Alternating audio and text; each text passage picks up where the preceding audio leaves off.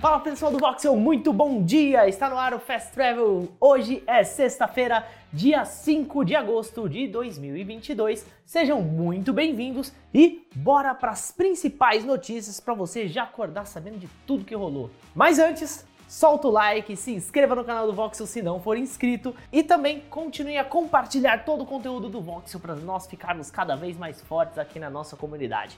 Então, bora para as principais notícias. Bom, gente, e ontem a Microsoft anunciou um negocinho bem interessante. Vão começar alguns testes do Game Pass Família. Exatamente, vamos ter um plano família.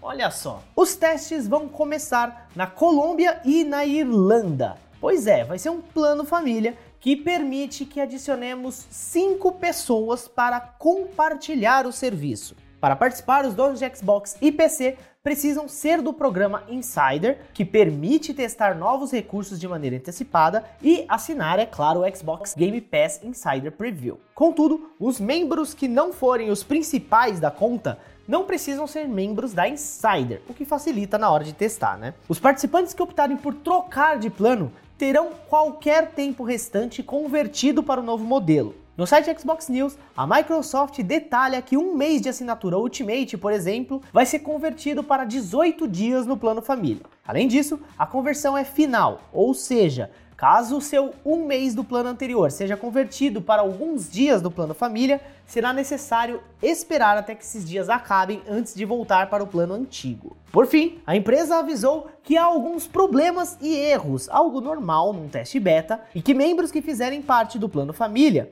não estão aptos a fazerem o upgrade. Apesar de ser uma ótima notícia, a Microsoft ainda não revelou quando o programa vai sair do beta ou se outros países vão ter a chance de testar esse novo plano. Agora vamos ter que esperar para o que vem no futuro. É isso aí, gente. A Microsoft está testando o plano família por enquanto só na Colômbia e na Irlanda. Então a gente vai ter que esperar um pouquinho, mas vai ser bem interessante. Cinco pessoas, uma conta para você poder compartilhar e jogar com ainda mais gente. Parece interessante, né? Bom, vamos esperar para ver. Comentem aí o que, é que vocês acharam e bora para a próxima notícia. E Stranger of Paradise foi um dos jogos mais elogiados de 2022, apesar dos pesares, e vai ganhar conteúdo novo interessante, segundo seu diretor, viu? A convite da Square Enix, nós aqui do Voxel tivemos a honra de conversar exclusivamente com o co-diretor do game, Daisuke Inoue, e também com o produtor Jin Fujiwara. Segundo eles, os próximos DLCs do game vão ter muita ação e bastante fanservice, tá? Vocês podem conferir a entrevista completa com os dois no site do Vox, eu vou deixar todos os links aqui na descrição para vocês. O que nós sabemos é que a próxima expansão é a Trials of the Dragon King, então já estamos esperando para jogar mais ainda de Stranger of Paradise. Se você não conferiu a nossa análise de Stranger of Paradise, vou deixar o link aqui na descrição para vocês verem direitinho o que, que é, afinal, esse jogo que foi muito bem em algumas análises, outras análises foi muito mal, é uma grande loucura. Enfim, comentem aí o que, que vocês acharam do jogo e bora para a próxima notícia.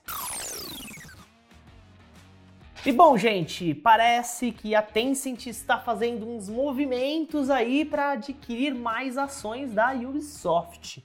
Pois é. Segundo a Reuters, a Tencent tem 5% da Ubisoft até agora, de ações, né, da Ubisoft. Porém, existem algumas conversas de que eles estariam querendo adquirir mais. A família Guillemot, incluindo o CEO Yves Guillemot, tem 15% das ações. Essas seriam as ações que a Tencent está buscando adquirir. Bom, entre os projetos futuros da Ubisoft, sabemos que existe um Assassin's Creed lá para 2023, além de Avatar Frontiers of Pandora, que é outro projeto grande da empresa. Sabemos também que a empresa cancelou alguns desenvolvimentos, como Ghost Recon Frontline, Splinter Cell VR e dois jogos que não foram anunciados. Bom, gente, se por acaso a Tencent resolver comprar as ações da família Guillemot, a empresa chinesa terá 20% do controle da Ubisoft, o que é bastante coisa, hein?